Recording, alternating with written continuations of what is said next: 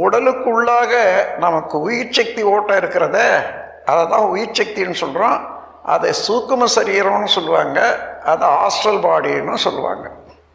இந்த ஹாஸ்டல் பாடியில் ஒரு ஒரு வினோதம் என்னென்னா தன்னைத்தானே வேகமாக சுற்றி கொண்டிருக்கக்கூடிய நுண்ணிய விண் துகள் தான் ஹாஸ்டல் பாடியாக இருக்குது. அப்போ தன்னைத்தானே வே- சுத்துற போது சுற்றி இருக்கக்கூடிய ஒரு அழுத்தம் இருக்கிறதே. இறைவெளியின் அழுத்த ஆற்றல். அப்படி சுற்றி அதை அழுத்துகிற போது அந்த இறையாற்றலுக்கும் சுழற்சிக்கும் உள்ள ஃப்ரிக்ஷன் உரசல். இந்த உரசலில் அலை எழுந்திருக்கும். அந்த அலை தான் உடலுக்குள்ளாக சிவகாந்தம்னு சொல்கிறோம் வெளியில் அதை வான்காந்தம்னு சொல்கிறோம் அப்போ சிவகாந்தமோ வான்காந்தமோ உயிர் சக்தி சுழல்லிருந்து தான் வருகிறது. அப்படி வரக்கூடியதை உடலில் சேமித்து கொள்ளுது. அது மையப்புள்ளி அதிகமாக அழுத்தம் ஏற்படுவதனால அந்த மையப்புள்ளி தான் நமக்கு கருமையம் என்று சொல்கிறோம் ஜெனட்டிக் சென்டர் என்று ஆங்கிலத்தில் சொல்லுவாங்க. அந்த கருமையத்தில் தான் நம்ம உயிர் சக்தி அதாவது ஜீவகாந்த சக்தி எல்லாம் அழுத்தி கொண்டு இருக்கிறது இறுகி எப்பொழுதும் இருப்பாக இருக்குது. இந்த சக்தி தான் விரிந்து கொண்டு இருக்கிற போது புலன்கள் மூலமாக அழுத்தமாக ஒளியா ஒலியா சுவையா மணமாக தன்மாற்றம் பெற்றுக்கொண்டே இருக்கிறது அல்லவா? இதை தான் பஞ்ச தன்மாத்திரை என்று சொல்வார்கள். இதுதான் எல்லா உணர்ச்சிகளுக்கும் காரணம் உடல் இயக்கத்துக்கும் காரணம். இது மாதிரி ஒரு இயக்கம் நடைபெற போது உடல் முழுவதும் இந்த காந்த சக்தி ஓடுது இல்லையா? எங்கேயாயிலும் ஒரு சிறு தடை ஏற்பட்டால் அங்கே அது வெளியாகுது. நேராக ஓடிக்கொண்டே இருக்கிறது டைவர்ஷன் குறுக்கீடு. அதனால் அந்த சமயத்தில் நமக்கு உணர்தலாக தெரிகிறது. ஏன்னா அதே காந்த சக்தி தான் மனமாக இருப்பதனால மனம் எந்த அளவு அந்த சக்தி வெளியேறுது எந்த இடத்துல வெளியேறுது என்றதை உணர்ந்து கொள்கிறது தான் உணர்வு. இதுதான் சாதாரண பொருட்களுக்கும் ஜீவன்களுக்கும் உள்ள வித்தியாசம். இந்த உணர்வு தான்.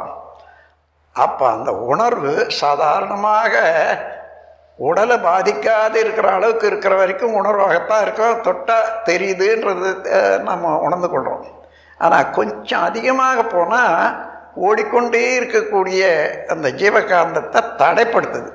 அந்த தடை என்ன ஆகுது எந்த இடத்துல காந்த சக்தி அழுத்தம் ஏற்பட்டாலும் ஒரு அளவுக்கு மேலே அது மின்சக்தியாக மாறிடும்.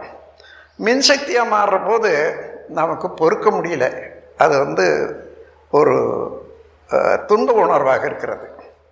அப்போ துன்ப உணர்வு என்று உடலில் எந்த இடத்துல ஏற்பட்டாலும் நம்ம உடலில் ஓடிக்கொண்டே இருக்கக்கூடிய ஜீவகாந்த சக்தி அந்த இடத்துல தடைப்பட்டு விட்டது என்றதான் அர்த்தம். அதன் பிறகு அது ஏதோ தடைப்பட்டது உடனே நீங்கி போச்சுன்னு சொன்னால் அது வலி எடுத்தது சரியாக போச்சு. ஆனால் நீடிச்சதுன்னு வச்சுங்க நீண்ட நேரம் அந்த தடை. அந்த நீண்ட நேரம் தடையாக இருக்குமே ஆனால் விரிந்து கொண்டே இருக்கும் அந்த தடை. அப்போ விரிந்து கொண்டே இருக்கணும்னா அளவில் உடலில் பரவலாகவும் வரும். நீ காலத்தாலேயும் நீளம். அம்மாதிரியான தடையைத்தான் வியாதின்னு சொல்கிறோம் எந்தெந்த உறுப்பில் இந்த தடை ஏற்படுதோ அதுதான் வியாதி. அப்போது இந்த தடை தான் ஷார்ட் சர்க்குட்டுன்னு ஆங்கிலத்தில் சொல்லுவாங்க.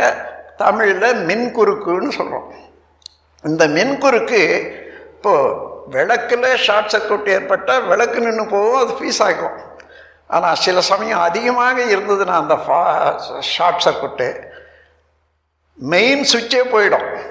அதே போல் நமக்கும் அப்படி ஷார்ட் சர்க்கியூட் அதிகமானால் எந்த இடத்துல எந்த வியாதியினாலேயும் அது கருமையத்தை பாதித்து அங்கேயே ஃபியூஸ் ஆகிட்ட போகிற போது அங்கேயே ஷார்ட் சர்க்கியூட் வந்துட்ட போது கருமையும் உடைந்து விடும். அதாவது அங்கே உள்ள நரம்புகளெல்லாம் இயக்கத்தை மாற்றிக்கொள்ளும். அப்போது அங்கே கருமையத்தில் காந்த சக்தி அழுத்தம் ஒன்று இருக்குது. உயிர் சக்தியினுடைய அழுத்தம் ஒன்று இருக்குது. அதுக்கு மேலாக பன்னிரெண்டு வயதுக்கு மேற்பட்டவர்களுக்கெல்லாம் சர்ப்ளஸாக இருக்கக்கூடிய செக்ஷுவல் வைட்டல் ஃப்ளூயிடு விந்து நாதம். அதுவும் அங்கே தான் மையம் கொண்டிருக்கும்.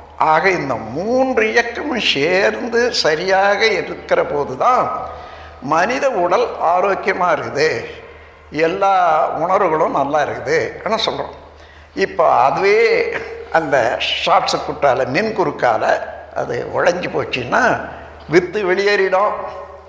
ஜீவகாந்த சக்தி வெளியேறிடும். உற்பத்தியும் இருக்காது. அதுக்கு பேர் டெத் சாவுன்னு சொல்கிறோம் கடமை அறவாழ்வின் நாட்டத்தே.